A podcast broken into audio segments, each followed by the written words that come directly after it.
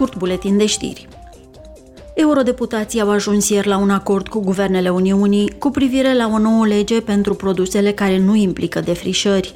Pentru a combate schimbările climatice și pierderea biodiversității, legea obligă companiile să se asigure că anumite produse vândute în Uniunea Europeană nu provin din nicio zonă din lume afectată de defrișări. Noile norme vizează produse precum carnea de vită, cacaoa, cafeaua, uleiul de palmier, soia, lemnul, cauciucul, cărbunii și produsele din hârtie imprimată. Potrivit Organizației Națiunilor Unite pentru Alimentație și Agricultură, o suprafață mai mare decât cea a Uniunii a fost distrusă din cauza defrișărilor în ultimii 30 de ani.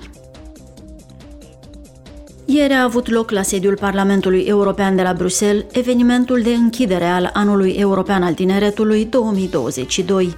Conferința a fost organizată de Parlamentul European, președinția ceha Consiliului și Comisia Europeană. Aproximativ 700 de participanți, inclusiv eurodeputați, comisari, miniștri cehi, reprezentanții societății civile și numeroși tineri, au participat la sesiuni tematice despre educație și sănătate mentală, s-au întâlnit cu factorii de decizie din Uniune și au discutat despre realizările proiectului. Comisia specială privind pandemia de COVID-19 va dezbate mâine impactul pandemiei asupra sănătății mentale a copiilor și adolescenților, asupra închiderii școlilor și condițiilor de învățare la distanță. Eurodeputații vor discuta și despre situația tinerilor defavorizați, despre protecția drepturilor copiilor, dar și despre politicile de vaccinare.